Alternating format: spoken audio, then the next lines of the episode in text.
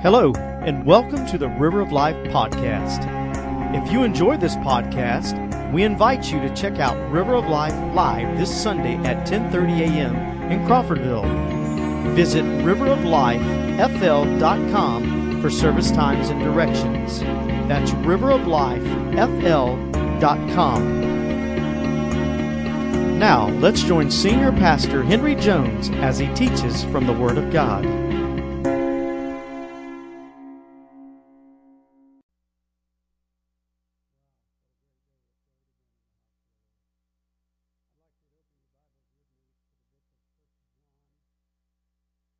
We'll begin today in chapter 4, verse 7.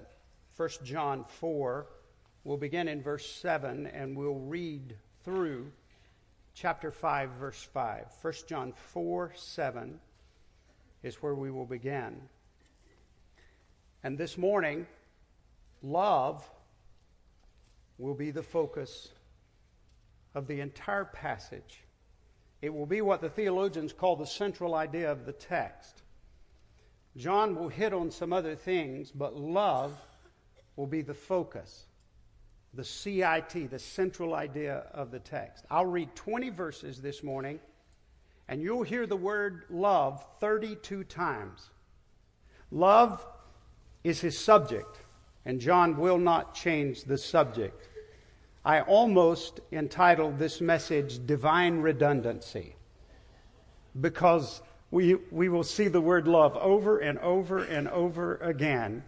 Uh, and I just want to tell you if God wants to be repetitious and redundant, He can be.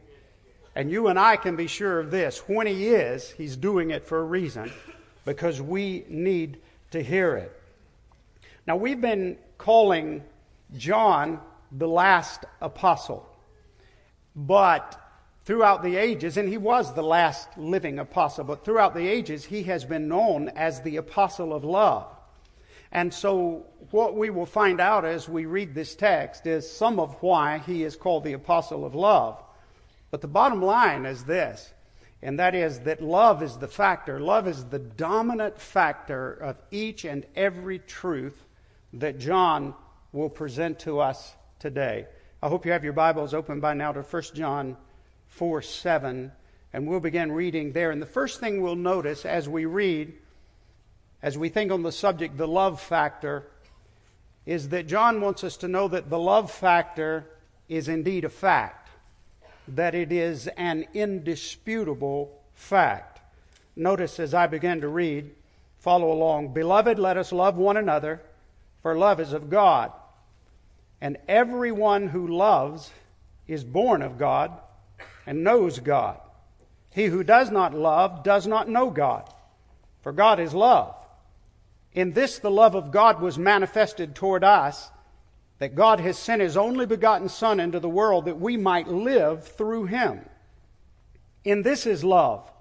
Not that we love God, but that he loved us and sent his Son into sent his Son to be the propitiation for our sins. Beloved, if God so loved us, we also ought to love one another.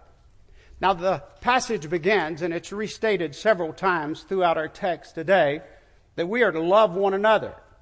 And John very quickly tells us why we are to love one another. The reason we as Christians, born again Christians, are to love one another is because God is love.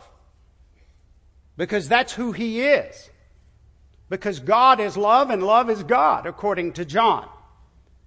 And if you and I had to describe or define God with just one English word, it would be the word love. That would be the word we'd have to choose because God is love. And so when you and I were born into the kingdom of God, when we had a genuine salvation experience, that means we were born of God. That means we were born of love. That means love is your father. It means that it was love that birthed you. It was love that brought you in to the faith. It was love that gave you new life in Christ. It was love that brought you into the kingdom of God. Love is your father, Love is your birthmark. Love is where you live. Love is what your life is all about now that you are a Christian. We are to love. And what John wants us to understand is that love, the love factor, is a fact. You can't write it out of the Christian life. It is a part of us, it's a part of who we are. It has to be a part of us. And John says that everything that we know about God and everything God has done for us is based on love. For God so loved the world, He gave His only begotten Son. He sent Jesus into the world. The greatest expression of love was when God sent Jesus into the world to live and die for us. And when He died on the cross, that was the greatest love. No greater love has a man than this, that he'll lay down his life for his friends. And then John makes this definitive statement in his text. He who does not love does not know God, for God is love. That's what John says. Now, that statement gives me the opportunity to quote one of my favorite poems. Listen carefully. I'd rather see a sermon than hear one any day. I'd rather one walk with me than merely point the way. The eye is a better pupil and more willing than the ear. Find counsels confusing, but examples always clear. And the best of all Christians are those who live their creed, for to see the good in action is what everybody needs. I can soon learn to do it if you will let me see it done. I can watch your hands in action, but your tongue too fast may run. And the lectures you deliver may be wise and true, but I'd rather get my lesson by observing what you do. I may misunderstand you and the high advice you give, but there's no misunderstanding how you act and how you live. That is exactly what John is saying in this text. There is no misunderstanding how you act and how you live. You cannot be a Christian on the inside and be something else on the outside. That won't work. He says, He who does not love does not know God, for God is love. Plain and simple. This is the plain and simple truth. If you do not love, you do not know God. How is it possible that you and I or anybody could be born of God, born of love, birthed by the power of love itself, brought into the kingdom of God, be the recipients of the extravagant love of God, and that whole experience not change us completely, change every facet of our being by the infilling and the indwelling of love itself? And the answer to that question is it's not possible. It's not possible at all. And so the first thing we learn from our text is this that the love factor is a fact. It is the truth.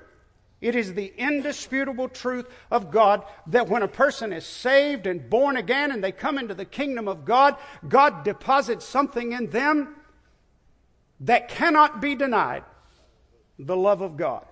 Now, the second thing we will see in our text is this, and we'll pick up in chapter 4, verse 12, and that is that the love factor is visible.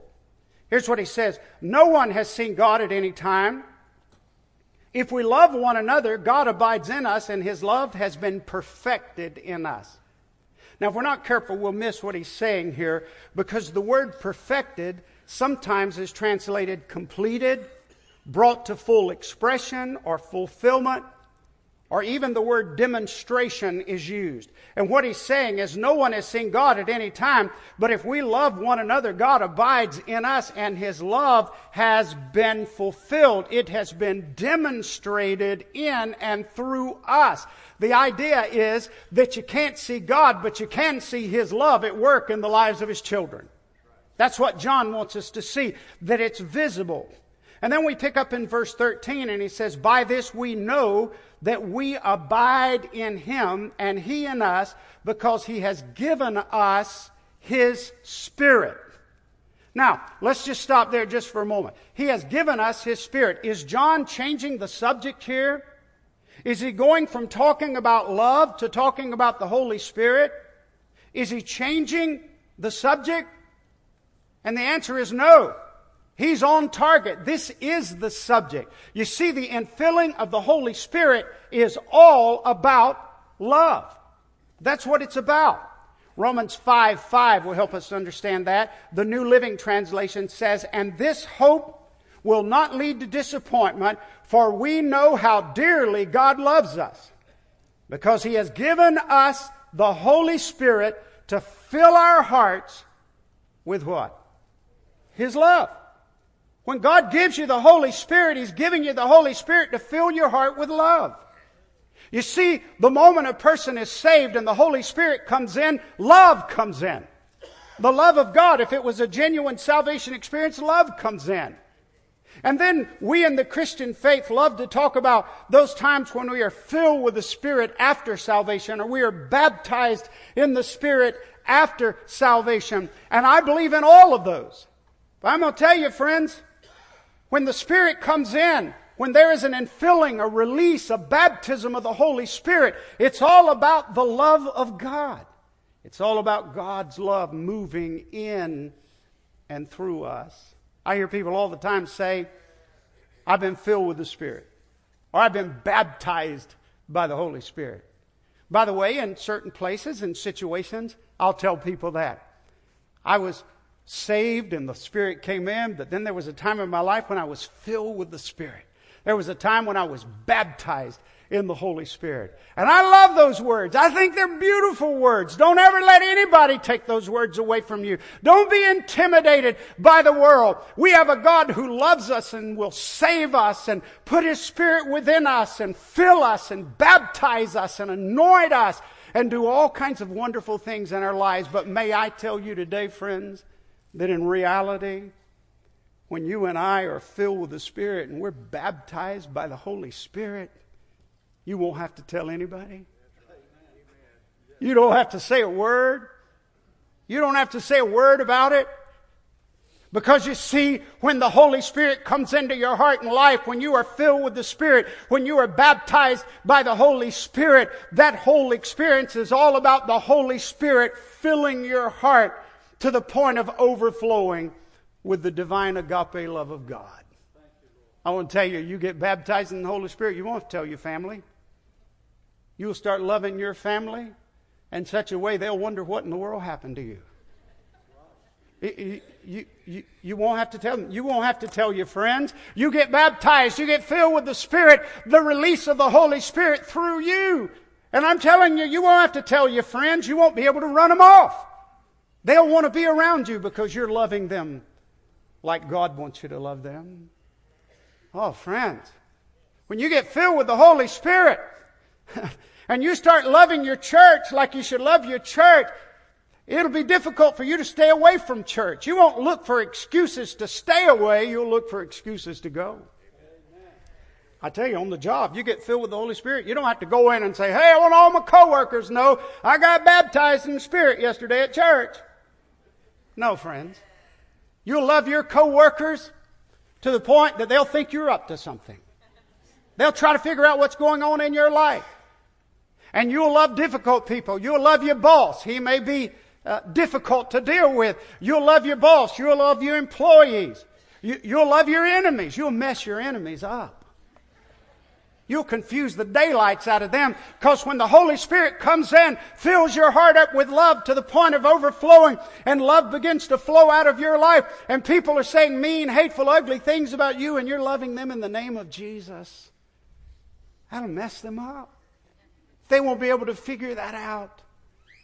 Friends, you'll love your neighbor's dog that keeps coming over and messing up your yard. You see, what will be going on in your life will have nothing to do with what other people are doing. It'll have to do with what God is doing in your heart. And He is releasing something supernatural inside of you that indiscriminately gets poured out on all the world around you. You see, John wants us to know that the love factor is a fact. It's an undeniable fact. But he also wants us to know that the love factor is visible that when people look at us, when they see us, they'll be able to see the love of God moving in us and through us. We'll pick up our text in John 4 17. And we'll look at the last point today, and that is the love factor changes everything. It really does. It changes everything. It's not just an indisputable fact. It's not just visible, but the love factor changes everything. Love has been perfected among us in this that we may have boldness in the day of judgment. Because as He is, so are we in this world. There is no fear in love, but perfect love casts out fear. Because fear involves torment. But he who fears has not been made perfect in love. We love him because he first loved us. If someone says, I love God and hates his brother, he is a liar. For he who does not love his brother whom he has seen, how can he love God whom he has not seen? And this commandment we have from him that, that he who loves God must love his brother also. Chapter 5, verse 1 Whoever believes that Jesus is the Christ is born of God, and everyone who loves him who begot also loves him who is begotten of him. By this we know that we love the children of God when we love God and keep his commandments. For this is the love of God that we keep his commandments. And his commandments are not burdensome. For whatever is born of God overcomes the world, and this is the victory that has overcome the world, our faith. Who is he who overcomes the world? But he who believes that Jesus is the Son of God. Now, friends, we could spend a week on that text. But I can tell you what John wants us to understand and know is that love is the factor that changes everything in your life. I would really like for you to give me your undivided attention for the next few moments because what you're about to hear will change your life. Uh, he begins in chapter 4, verse uh, 17, and he says that love gives us boldness. Did you see that? Love has been perfected among us in that we have boldness in the day of judgment. You know what John says? John says that if you'll allow the love of God to be released through you, if you'll quit blaming other people, if you'll quit using excuses and alibis, and you'll just understand that God is love and love is God, and when God comes into your heart, He comes in to bring the love of God. When the Holy Spirit comes in, He does that, and that love is to be released, and you just start releasing that love. One of the first things it'll do is create boldness in your life. I don't understand completely how it works, but I challenge you. You spend a week and try to love on everybody around you and see what happens. You'll, you'll have trouble keeping your feet on the ground. Because love just creates a sense of boldness. And this is beyond comprehension for me, but this is what it says, is that if we live in love and we allow love to be perfected in us, manifested in us, one day we'll stand before the judgment of God with a great sense of boldness. I can't even imagine that. But isn't, isn't that a powerful statement? And then, and then uh, verse 18 says that if we walk in love, it takes away our fear. Most people in the world won't open up to just everybody, but as pastor, I hear people open up all the time. People are just overwhelmed with fear today. You walk in love. You let the love of God flow through you, and that fear will be expelled. In fact, this is one of my favorite statements in the whole text, but perfect love casts out fear. You start walking in the perfect love of God, and your fears will begin to dissipate. In verse 20, he says it exposes the hypocrite. Man, you, you, just can't miss John's language. He said, if someone says, I love God and hates his brother, he's a liar. For he who does not love his brother whom he has seen, how can he love God whom he has not seen? He's a liar. He's a hypocrite. You see, you see, love will give you boldness. It'll take away your fear. It'll expose the hypocrites. In chapter 5, verse 1, he says it identifies the true children of God. In verses 2 and 3, he says it's synonymous with obedience. Love causes us to be obedient. I, now, th- this is an amazing thing. When you read the Bible and you obey the Bible, it causes you to love the Lord. But if you will let the love of God begin to flow in your heart, it'll drive you. You will fall in love with the scriptures again. In verse 3, he says it lifts our burdens. It's not burdensome. In verse 4, he says, through it we overcome the world and become victorious. And in verse 5, he says it strengthens our faith. We can walk in faith because his love fills our hearts and pulsates through every part of our being. Now, I know that's a lot to digest, But, but I just want you to understand that John's talking about boldness. He's talking about getting rid of the fear in your life. He's talking about obeying scriptures. He's talking about burdens being lifted. He's talking about uh, victory that overcomes the world. He's talking about walking in faith. And, and what he's doing is he's saying all of these things go together.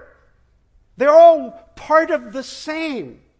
Everything John is talking about is connected and held together by love. That love is the glue that holds all these things together.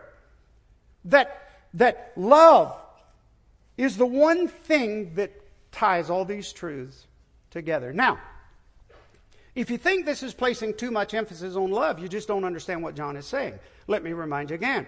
John says God is love and love is God.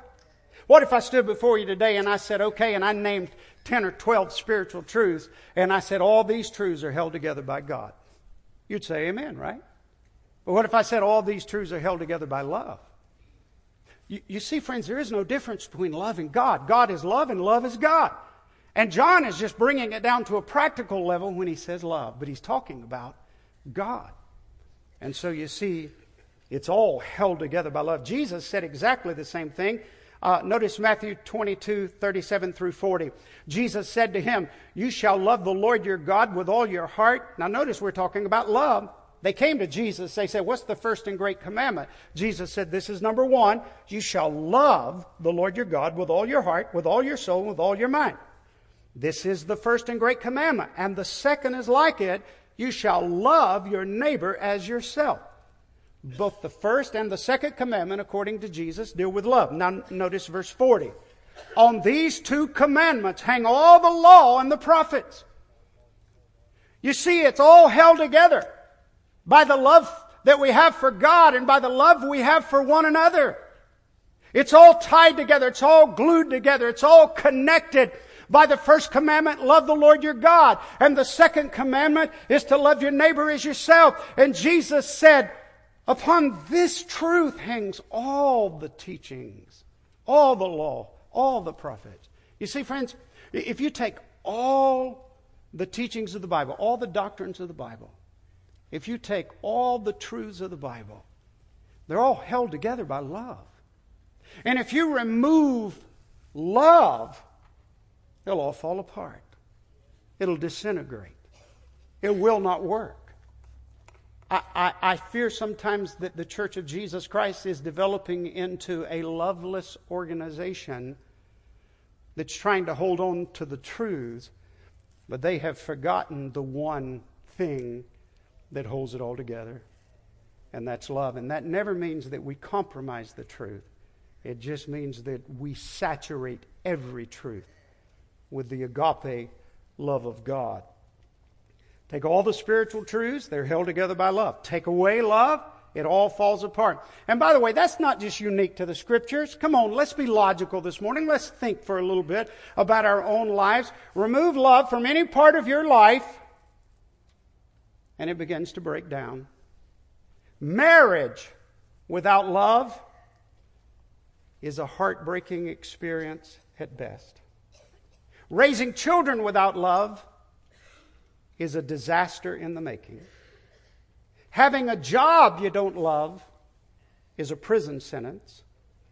Going to a church you don't love is just painful. I hope nobody's in pain this morning. A family without love is a never ending battle. Living your life without love is a meaningless and wasted life. And trying to serve God without love turns into harsh legalism. There is no area of your life that will be healthy without love. If we could take a, a spiritual blood test to see how healthy we are spiritually, the one thing we'd be looking for would be love.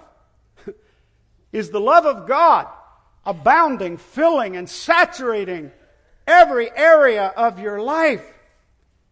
Now, let's just pause here because I know the inclination that some of us will say, okay, Pastor, you've made your point. Love is the big deal. Where do I find it? Where do I go for it? How, how do I get there? How do I, how do I start loving like that? If you are a child of God, there is not an absence of love in your life.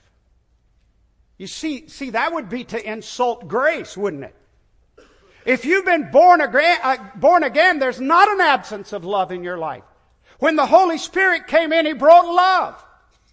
And He came in to fill your heart with love. There's not an absence of love in your life. There may be an absence of obedience and submission and surrender to walk out what has already been given to you. That could be the case. But I want every child of God in this house, if you know you're saved, if you know you've been born again, I want you to listen to me. You have the ability right now to start loving like God loves. That's a big statement, but you have the ability to start loving like God loves. You have the ability to surrender to what has already happened to you and allow the very love of God to begin to work in and through every facet of your life. Now, do you know what happens when there's an absence of love? You do. You probably just don't know how to put it in words. But let me tell you, let me refresh your memory. Do you know what happens in the absence of love? Childish behavior. Now hold on. What happens in the absence of love is you don't grow up. You stop growing. You don't become a mature Christian and you don't become a mature adult. You just stop growing and maturing. I, I read a special report that was uh, done by CBS, and the title of this, and I went back and read the manuscript. The title of his was it, The Rise of Childish Workplace Behavior. And CBS presents this as a major problem in America today. Every one of the words I'm about to share with you, I took off uh, their report. These are major problems in the workplace in America today whining, pouting, temper tantrums, tattling. You are not going to believe what I'm about to say. Making faces and making fun of coworkers. Really?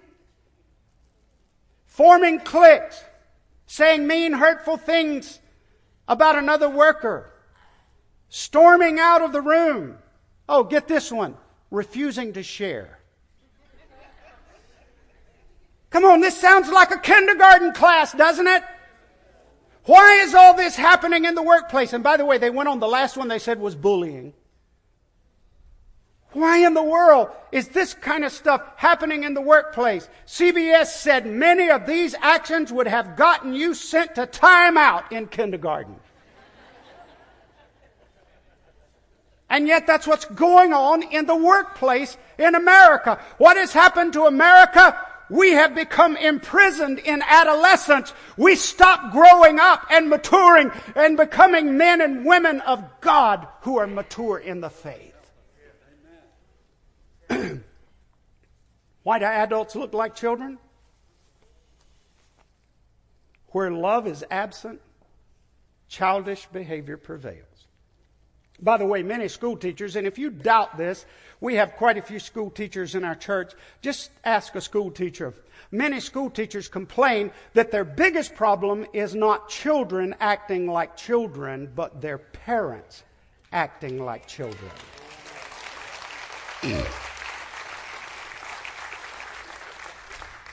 Many teachers will tell you if we could just get the parents to act like adults and work with us, we could teach their children something. I want to tell you something, friends. When parents act like children, children don't have a chance in this world. And it's sad. Childish behavior. you may think that I'm talking about other people, but I might be talking about you right now. Do you behave childishly? How about in your marriage? How about in the workplace? Do you ever behave childishly? I read the story about a husband and wife that argued frequently. And they followed a pretty standard pattern in their arguments. They would argue and fuss and fight and say mean, hateful, ugly things to one another until it would reach a point. And once it reached a boiling point, they would usually go, both of them simultaneously, into a silent mode. They would argue up to a point, and then there would be a, and then they would pout like babies, immature. And then, with this particular couple, the issue was who could last the longest without saying a word to the other one, as if somehow that would punish them. And so they had been fussing all day long. They went into their pouting mode and they quit speaking to one another. And the husband, bound and determined not to lose, he needed to get up at six o'clock in the morning. The alarm clock was on his wife's side of the bed. And so he wrote a note. And just the way he wrote it, he wrote the note and it said, Wake me up at six o'clock in the morning, exclamation point, and put it on her side of the bed. And the next morning, he wakes up and it is eight o'clock and he is furious. He is angry. He wants to chew his wife out. And then he finds a piece of paper on his side of the bed and it said, It's six o'clock. Wake up! Exclamation point.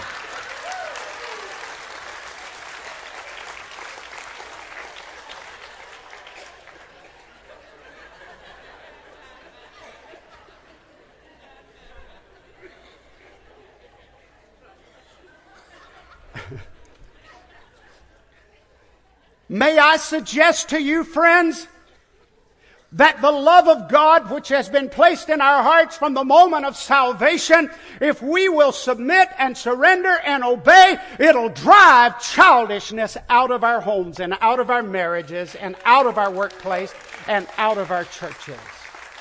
Isn't it time we grow up? Hey, uh, since I'm on marriage, This woman goes to see a counselor. And when she gets to see this counselor, she walks in and she says, I don't even want to be here. She said, I just want to tell you right up front, I hate my husband. I despise him. I want a divorce. In fact, I want to tell you that nothing you say will make any difference in my life. I am going to divorce him. The only problem I have is I don't want to just divorce him. I want to hurt him. Ladies, please don't say amen right here. This is, I don't have time for marriage counseling this next week. Um, she said, I just want to hurt him. And a very wise counselor said, Okay, I can help you. She said, You can. It wasn't what she expected. She thought he'd try to talk her out of it. He said, No, I can help you. I can help you do this. She said, Really? He said, Yes. He said, If you hate your husband that much, let's devise a plan. He said, Here's what I want you to do I want you to go home today, and it will all be pretend. You're not going to mean a thing of it, a bit of it. But he said, I want you to go home, and I want you to start pretending like you love your husband. I want you to say nothing but nice things to him. I want you to build him up. I want you to brag on him. I want you to tell him day after day that he's the greatest person you've ever known. I want you to just make up things. If something goes wrong, you apologize. You take all the blame for it. And I want you to just, just cater to him. I want you to love him or pretend like you love him like you did right after you first got married. And, and, and I want you to just woo him in until he falls madly in love with you again. And then when you know you have him and he has just fallen deeply in love with you again, then I want you to look at him and laugh in his face and say, I didn't mean a thing of it. Everything I've done for the last two or three months was phony and fake. I did it because I wanted to hurt you. I hate you. I despise you. And then he said, Turn around and walk out the door and leave him wounded and bleeding. She hated her husband so much, she said, Okay, I'll do it. So she went home and she put her plan to work. And about three months later, the counselor saw her and her husband in the mall together. They were not just holding hands, his arm was around her, her arm was around him. They were whispering in each other's ear. They were laughing and giggling. They were slipping kisses on cheeks when they didn't think anybody was watching. And the counselor just smiled. He knew exactly what had happened. But he called her anyway. He said, Tell me the story. She said, Well, the more I pretended that I loved him, the more he responded to that. And he loved me. And the more he loved me, the more I realized I loved him. And the more I realized that it might not be his fault, not all his fault, some of it may have been my fault. And I kept loving him and he loved me back. And she said, Our marriage has never been better than it is right now. Thank you for the advice. You see, friends, love changes everything. it changes everything in your life. It will. I, I want to make this statement, friends, most of the time, almost all of the time. But I can't go quite so far as to say all of the time.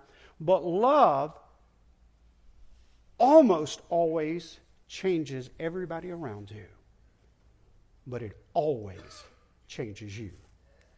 When you love, it changes you completely. I want to ask you would you like to have boldness? Would, would you like to really walk with a humble sense of boldness in this life and know that when you stand before the Lord, it'll be well with your soul? Would you like to have fear driven from your life? Would you like to have burdens lifted off your shoulders and your load to become lighter and lighter? Would you like to live the victorious Christian life? Would you like to have faith that makes the difference in every day? Would you like to turn your marriage into a sanctuary of love and peace and continual joy? Would you like to raise children that will be world changers and make a difference in the world? Would you like to change every facet of your life? Then, friends, the love factor is what you need to focus on. Because love will do every one of those things. Now, hold on. I remind you one more time in closing that God is love, and love is God. And when you put love to work in your life like that, because God's put it in your heart, that's God working in your life. Would you bow with me in prayer? Thank you again for listening to River of Life podcast. If this message has touched you today, or if you need somebody to pray with you, please let us know. You can call us at 850 926 1200 or send an email at info at riveroflifefl.com. We also encourage you to check out River of Life live this Sunday at 10:30 a.m. in Crawfordville. Visit riveroflifefl.com for more information and directions.